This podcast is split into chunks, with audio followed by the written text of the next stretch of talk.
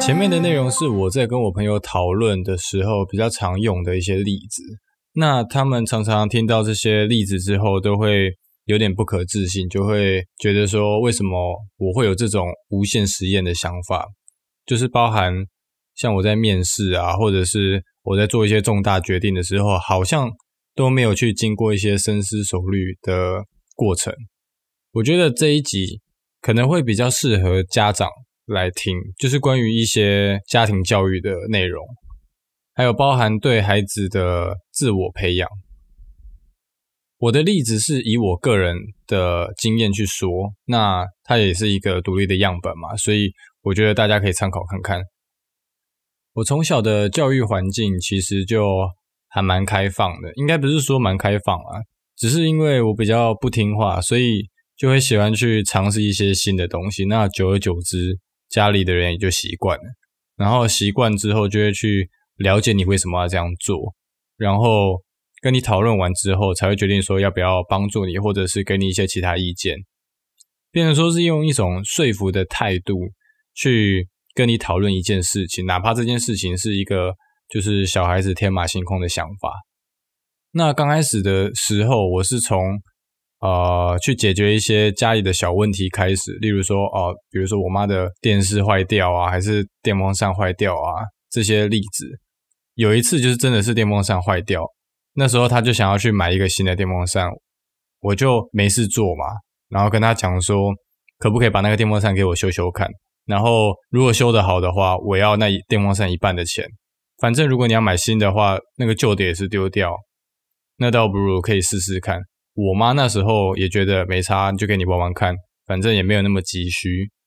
那我就真的去摸摸看，修修看，然后把那个后面的壳拆掉。去看里面哦，长什么样子，然后是不是哪里有短路还是怎样？结果摸一摸，它就它就自己好了。然后我就跟我妈讲说：“哎，我把那个电风扇修好了，然后我要拿它一半的钱。”那他测试了之后，哎，好像真的可以通电，然后只是转起来卡卡的，然后有点头掉在旁边的感觉。不过没关系，我终究是修好了嘛，所以我妈就还是给我了那一笔钱。就是电风扇的一半的费用，然后也有时候是我在学校，那时候是国小啦，应该是国小吧。我的同学的计算机坏掉，反正电器的东西，我就觉得说，第一个先去看有没有短路，然后哪里接触不良之类的，然后我就决定要把它拆开来看。不过那时候学校就没有一些工具可以用，所以我花了一个上午在削那个竹竹筷子。然后 把它削成螺丝起子的形状，因为那个计算机很小，螺丝钉也很小，所以我削超级久。然后把它拆开来之后，好像也是因为这样子，然后就把它修好了。这样慢慢的去培养自己的一个成就感。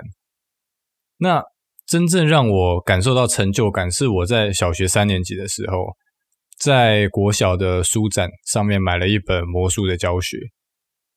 我就用上面的一些简单的戏法，然后去骗我的同学啊，然后骗我的老师，不要说骗啦，表演，然后表演给我家人看，然后他们有时候就是看不出破绽，然后就会露出一个诶，怎么做到的？就是一般人看到魔术的那种感觉。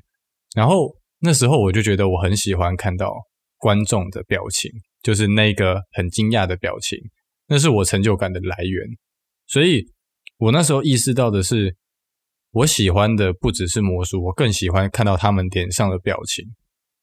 所以我又开始继续一系列的，呃，算是小创业吗？就是小实验啦。例如说，那时候大家都很喜欢看那个七龙珠，然后喜欢去买里面的一些商品，或者是它的贴纸啊、图画。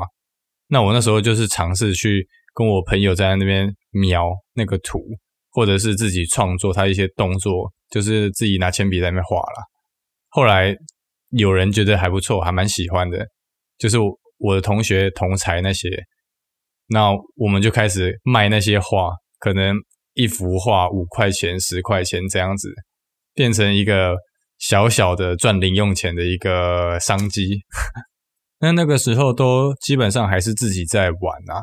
然后国中的时候，我有一个补习班的朋友，是刚开始是就是用魔术跟他认识，然后他也很有兴趣，我们就一起玩一起玩。然后他妈妈刚好是开这个补习班的老板，他们的家庭教育也是一样很开放，就是会支持小孩子去做一些喜欢的尝试，也不会去限制他。那这样子互相的影响下，我们就也会想要开始去尝试一些不一样的东西嘛。那既然他妈是老板，那可能就可以运用一些补习班的资源，比如说我们在格子铺还没想出来的那一个时间，我们就尝试在地下室去呃办一个跳蚤市场，就是补习班的学生或者家长可以把不要的东西拿来寄卖，然后我们再去赚中间的差价，大概是这样子，就是一个一些赚钱的方式。那到后面。刚开始点子很新，大家就会一直来逛。等到过了一段时间之后，发现越来越少人来了，我们就把那些东西拿去摆摊子，还有摆夜市，然后去销售这样子。我觉得我很庆幸的是，那时候想出这个点子是大家一起想出来，然后没有人把它当成是儿戏，哪怕我们只是两个国中生。所以其实我还蛮感谢这个机会的。那还有另一个部分，就是那时候我们在玩魔术嘛，他妈那时候就呃神来一笔，就是跟我们讲说，既然你们那么爱玩魔术，那你们要不要暑期开一个才艺班之类的，就是针对现在补习班的学生去做招生，然后看有没有人要上你的课。那我们两个当然就觉得哇，我们可以这样做吗？可以吗？可以吗？然后他妈就是说，如果你招得到学生的话，那当然 OK 啊。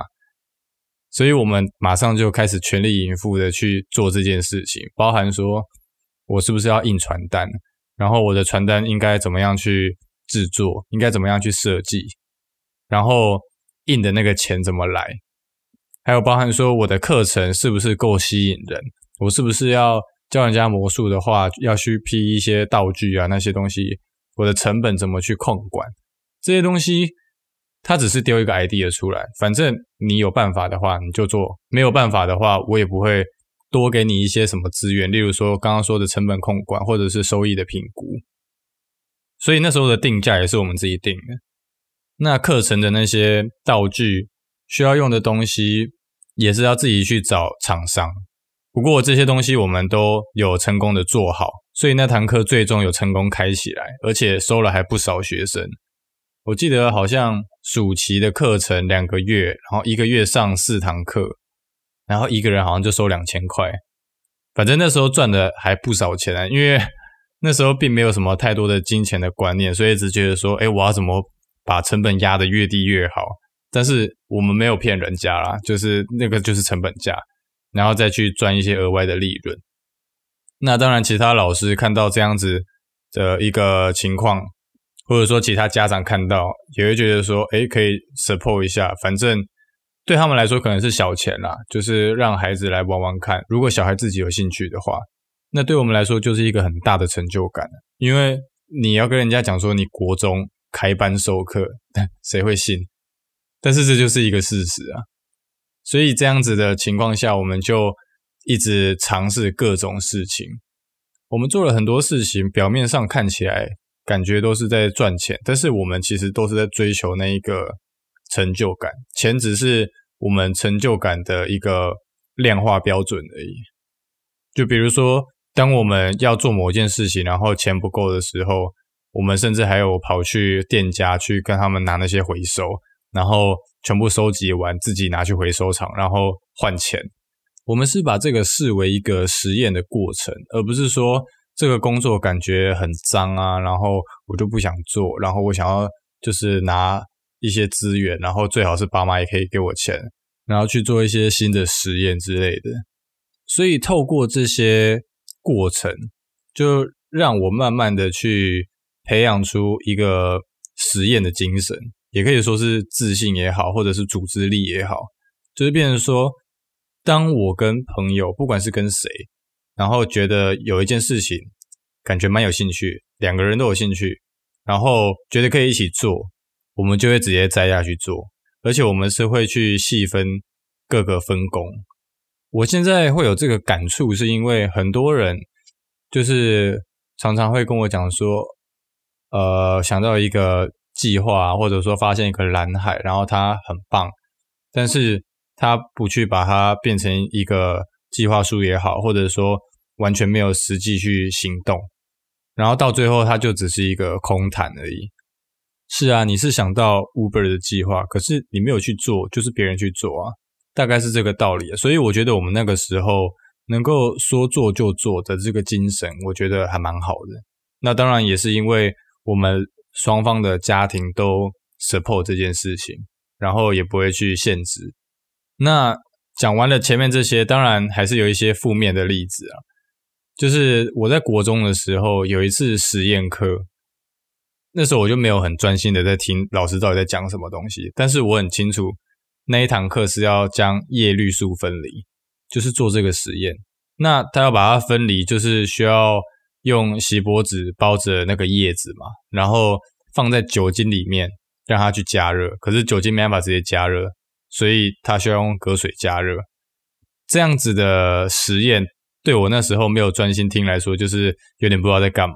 我只看到一个叶子被包起来，然后泡在两瓶水里面，然后就这样子跟着组员实验进行到尾声的时候，大家在那边聊天，或者是给老师看，然后老师可能在帮他们解答的那个阶段，我那时候的同学就问我说：“哎，你有没有发现烤肉的时候，锡箔纸好像都不会烧起来？”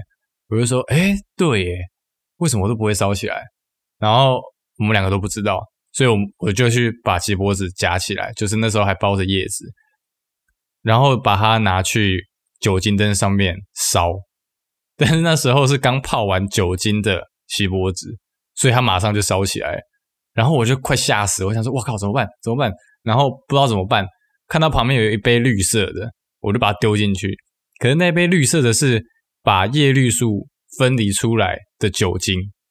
所以整杯都是酒精的情况下，我又把火丢进去，它就整个烧起来，然后我就整个觉得完蛋完蛋完蛋了，现在该怎么办？我要跟老师讲吗？不对，我还有一个办法，就是我知道火需要有空气，所以我那时候就把课本盖在上面，盖了两秒，后来发现不对，课本也会烧，我还是先把它拿起来好了。然后这时候我就真的觉得，如果再拖下去就不是办法，我就马上去找老师。那当然，我就是直接 被处罚。我跟那个同学一起被处罚了，就是一人一次大锅，然后整个学期都要去浇全校的花，这样子，就是利用中午的时间。那个时候其实还蛮挫折的，就会觉得说自己怎么可以蠢到这样。可是我觉得这个地方也体现我们家的教育一个地方，就是。我们家不会说什么不能犯错啊，怎样子的？我们家有个铁则，就是你不要说谎，不要说谎就好，然后不要去害人，大概就是这样。所以一般来说，我们犯错都是直接去面对我们自己的错误，也不会想说去避开我们该负的责任啊，或者是直接推卸给别人，因为我们知道直接面对错误才是最快解决这件事情的方法。我们才是真的有在解决事情，而不是在逃避事情。所以基本上，我们家去犯那些很智障的错误，我们也不会去逃避，就是直接承认，然后下次不要去做这件事情就好。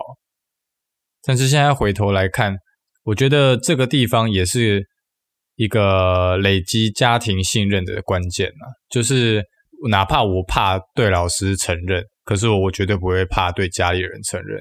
一般人通常都是倒过来的嘛，就是宁可跟外人讲实话，也不敢跟家人讲实话，怕被家里的长辈修理啊，还是怎样。可是这样子反而会造成家里的距离越来越远，然后也越来越不懂双方在想什么。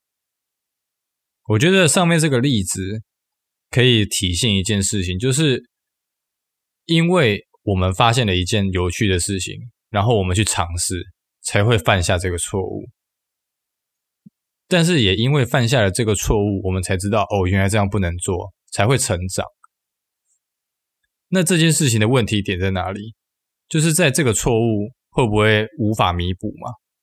那我们要学的就是怎么样去评估，说哪一些实验可以做，哪一些实验不能做。例如说，像这个玩火可能会烧起来的东西，当时就是没有去评估到，因为我对火也不是很了解，所以如果它烧起来，我会怎么样子，也是无法评估的。那当然这件事情就不应该直接去尝试，又是在这么一个不安全的情况下去尝试。但是前面的，呃，不管是授课啊，还是去收集一些纸箱、玻璃瓶去回收，这些都是小事情啊，为什么不能尝试？所以我觉得只要去注意到这一点，基本上就 OK 了。那最后再回来看说，为什么我会有勇气去做这么多呃尝试，或者是把事情看得没有那么重要，当成是一个实验、一个过程而已。我想这就是前面我自己跟。